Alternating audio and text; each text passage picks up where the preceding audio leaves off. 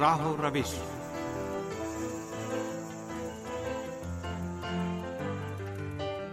عزیز سامعین، پروگرام راہ و روش کے ساتھ حاضر خدمت ہیں۔ ہاشم علی کا سلام قبول فرمائیں۔ سامعین، اس پروگرام میں ہم عالمی موزی بیماری کورونا کی روک تھام میں علاقائی اور عالمی تعاون کی ضرورت اور اس سلسلے میں اسلامی جمہور ایران کے اقدامات کے بارے میں بتا رہے ہیں۔ امید ہے، آج کا پروگرام بھی پسند فرمائیں گے۔ پروگرام کے آخر تک ہمارے ساتھ رہیے گا۔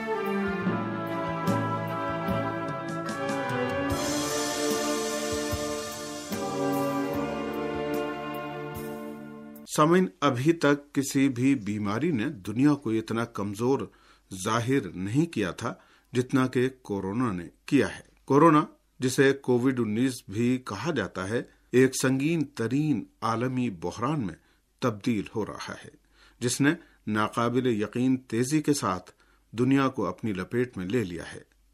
کورونا جرسما یا وائرس کہیں سے بھی اور کسی بھی وجہ سے نمودار ہوا ہو، اس کے اثرات اور نتائج عالمی ہیں۔ تھوڑے ہی عرصے میں یہ وائرس وسیع پیمانے پر پھیل گیا اور لاکھوں کروڑوں لوگوں کو مبتلا کر دیا۔ نیز دس لاکھ سے زیادہ افراد کو موت کی نیند سلا دیا۔ اس وائرس کا پھیلاؤ عالمی ہے اور اگر مختلف ممالک اس کے پھیلاؤ کو روکنے کی بہت زیادہ توانائی بھی رکھتے ہوں، تو بھی وہ محدود وقت تک ہی کووڈ انیس کو روک سکتے ہیں۔ کورونا وائرس نے مختلف ممالک کے اقتصاد اور لوگوں کی معیشت پر گہرے اور تباہ کن اثرات مرتب کیے ہیں۔ اکثر ممالک کی اقتصادی پیش رفت رک گئی ہے اور روزگار کے بہت سے مواقع ختم ہو گئے ہیں۔ سیاحت، نقل و حرکت سے متعلق کام بحران کا شکار ہیں۔ پیداوار، تقسیم اور استعمال کا سلسلہ اپنے روایتی عمل سے خارج ہو چکا ہے۔ ترقی یافتہ ممالک میں عالمی اقتصادی شرح نمو میں کمی دنیا میں کورونا پھیلنے کی تشویشناک علامات ہیں۔ شروع شروع میں دنیا کے ممالک نے اپنی سرحدوں کی سخت نگرانی کر کے یا ان کو بند کر کے کورونا کو پھیلنے سے روکنے کی کوشش کی۔ لیکن اس وائرس کی دوا یا ویکسین کے حصول کے واضح منصوبے کے فقدان نے ثابت کر دیا کہ حکومتیں لوگوں کو صرف لاک ڈاؤن یا قرنطینے میں رکھ کر کورونا کی روک تھام نہیں کر سکتی نامعلوم مدت تک کاروبار کو بند رکھنے سے بھی لوگوں کی معیشت کو مشکلات سے دو چار کر دیا ہے۔ اسی بنا پر اکثر ممالک جسمانی فاصلہ گزاری اور ماسک لگانے جیسے طبی اصول نافذ کر کے کورونا کے ساتھ لوگوں کی روزمرہ زندگی کے مناسب حالات بنانے کی کوشش کر رہے ہیں۔ بہرحال، کورونا وائرس دنیا کے ممالک کے اقتصاد اور سلامتی کے لیے ایک سنگین خطرہ ہے۔ کورونا کی روک تھام ایک نئے طریقہ کار کی متقاسی ہے، جو طاقت کے بل بوتے پر دشمن بنانے سے آ رہی ہو۔ حقیقت یہ ہے کہ طاقتور ممالک بھی کورونا کے بحران یا اس جیسے دیگر بحرانوں کے اثرات سے نمٹنے کی پوری توانائی نہیں رکھتے ہیں۔ چونکہ کورونا کا بحران عالمگیر ہے، اس لیے اس کے سدباب کے لیے عالمی نظریے کی ضرورت ہے۔ اگرچہ اس طرح کے بحرانوں کے نقصانات ترقی پذیر ممالک کے لیے ترقی یافتہ ممالک سے زیادہ سنگین ہیں، لیکن ایسے بحرانوں کے سیاسی اور اقتصادی نقصانات ان ممالک کے لیے بھی مہلک ہیں۔ گزشتہ نو مہینے کے دوران اس عالمی بحران سے مقابلے کے تجربے سے ثابت ہوتا ہے کہ اس کے خطرے کی سطح اس کے کنٹرول کے سلسلے میں ایک سیاسی نظام کی توانائی سے بہت زیادہ وسیع ہے اور یہ بحران حکومتوں کے وسیع تعاون کا متقاضی ہے۔ لہذا اس بحران کے سدباب کے لیے دنیا کے تمام ممالک کی مشارکت سے علاقائی اور عالمی تعاون پر انحصار کرنے کے علاوہ اور کوئی متبادل نہیں ہے۔ کورونا وائرس نے دنیا کے تمام ممالک کو ایک اہم درس دیا ہے۔ علاقائی اور عالمی اقتصاد ایک غیر سیاسی چیز سے متاثر ہو کر دگرگوں ہو سکتا ہے۔ اگر علاقائی اور عالمی تعاون نہ ہو، تو کسی ملک کے ایک صوبے میں پیدا ہونے والا صحت سے متعلق ایک بحران، ایک عالمی سیاسی، اقتصادی، صنعتی، تعلیمی اور معیشتی بحران میں تبدیل ہو سکتا ہے۔ کورونا کا بحران ان لیڈروں کے لیے بھی ایک درس ہے جو یک طرفہ پسندی کی پالیسی کے حامل ہیں اور حکومت اور بین الاقوامی سیاست میں اپنے ذاتی مفادات کے خواہاں ہیں۔ امریکی صدر ڈونالڈ ٹرمپ ایسے گنے چنے سربراہان مملکت میں شامل تھے جنہوں نے کورونا وائرس کے پھیلاؤ کو سنجیدگی سے نہیں لیا اور اس کو چیلنج کے بجائے موقع سے تعبیر کیا۔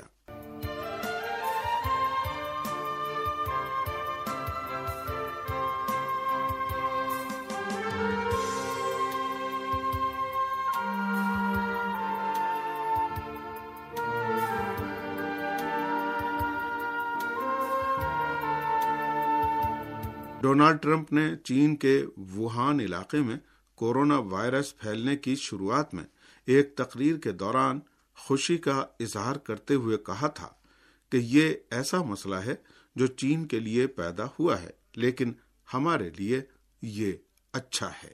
کچھ ہی دن کے بعد ٹرمپ نے جو مسئلہ چین کا بتایا تھا، وہ خود اسی میں گرفتار ہو گئے اور یہ بھی ثابت ہو گیا کہ کسی ملک کے ایک صوبے میں پیدا ہونے والی مشکل پورے بین الاقوامی نظام کو نقصان پہنچا سکتی ہے۔